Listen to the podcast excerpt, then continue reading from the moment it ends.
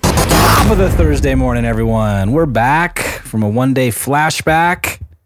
Back in the studio. Jeremy Clevin here. That's the magic man. And we do have the beast behind the glass.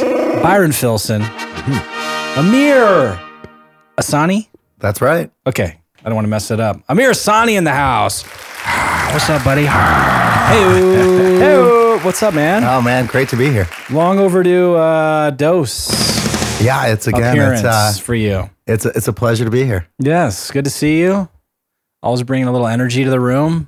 Do my vibe to the game. Some insight. You definitely have a voice in the industry, right? You like to share that voice, though. I mean, like in a good way, right? Yeah, absolutely. I think that it's great to be passionate about our industry, and I'm here to help as many people as I can. Yeah. Well, and you have helped a lot in the industry, too, and are continuing to, just in a different capacity now. Yeah. I think a more exciting capacity. So I don't know if we want to talk about that, but you have changed roles recently. I'm in a different kind of, side of the industry, going from... from a team leader, respected branch here in the Valley to the lending side now with another respected outfit, being Guild Mortgage, with Lizzie Hofer, shout out to her, who's amazing as well. So you two are like a two-headed monster, yeah? Yeah, I tell you, it's a great pleasure to be able to work side by side with someone of the caliber of Lizzie, and it's amazing to be part of Guild.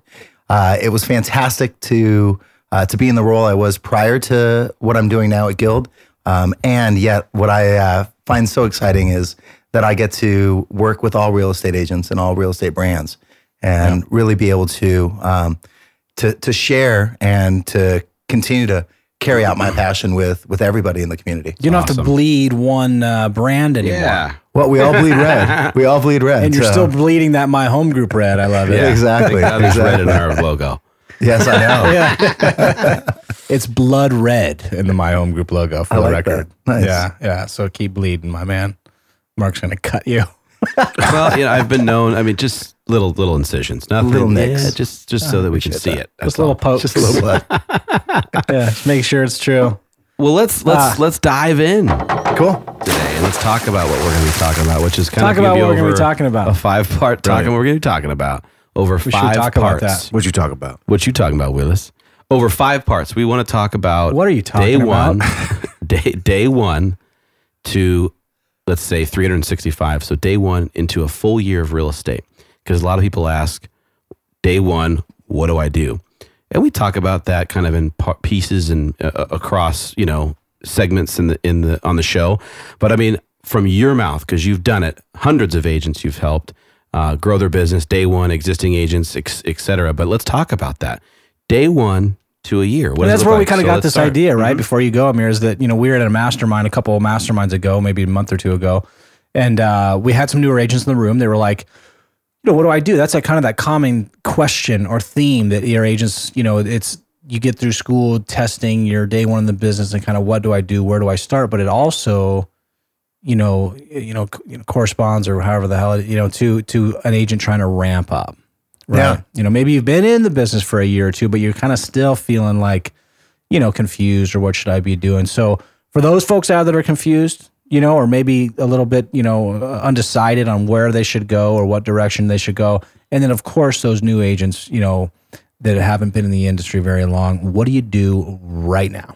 Sure. Well, I think, we actually, I love the masterminds you guys hold once a month. Thank you. I think they're fantastic and I love being there. And what's great is that you have a range of people in the room and you guys do a great job of moderating and adding your value and your content. And I think that, the overarching or what we hear all the time from agents is, what do I need to do to be successful? And whether that's a brand new agent or an agent's looking to reignite their business, I think it goes back to just the basics, right? And as a new agent, what we already have is a book of business. It's just from wherever we came from.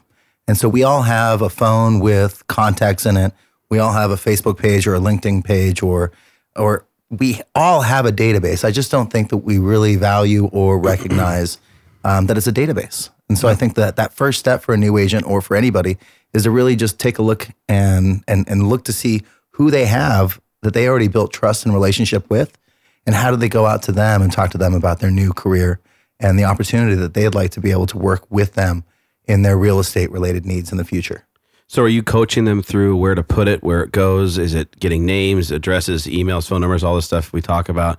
And is it to explain that process? Because that's, I think, the gap too here is that we say it, but then it's like, let's explain the process so we can force them to do it. And I think that's the interesting thing, right? Is that we all know what to do. It's just, are we doing it right? Mm-hmm. And at the end of the day, I think when we look at, when I say the contacts in your phone, what I actually mean is to go into whatever phone system you have and go into the computer side of it and export a list, a CSV, a comma separated value list, an Excel format of all of your contacts. That way you're going to see their name, their phone number, and potentially any other information you have on them. Right. So like their address, their email address, their birth date. What you have is already a great database system that really is just called contacts in your phone. So be able to take that out and put it in a CSV file. And then your accountability is taking that CSV file and calling every single person on that list and letting them know that you've changed careers, you're in real estate, and that you are counting on them to help you grow your business. And that right there, right, is that you want to make sure that you have valid contact information for them. Do you have their name right? Do you have their email right? Do you have their phone number right? Do you know where and how long they've lived there? Do they own? Do they rent? Those are some questions that you can ask on that first call. And most of your friends and family members are going to be willing to help you get that started.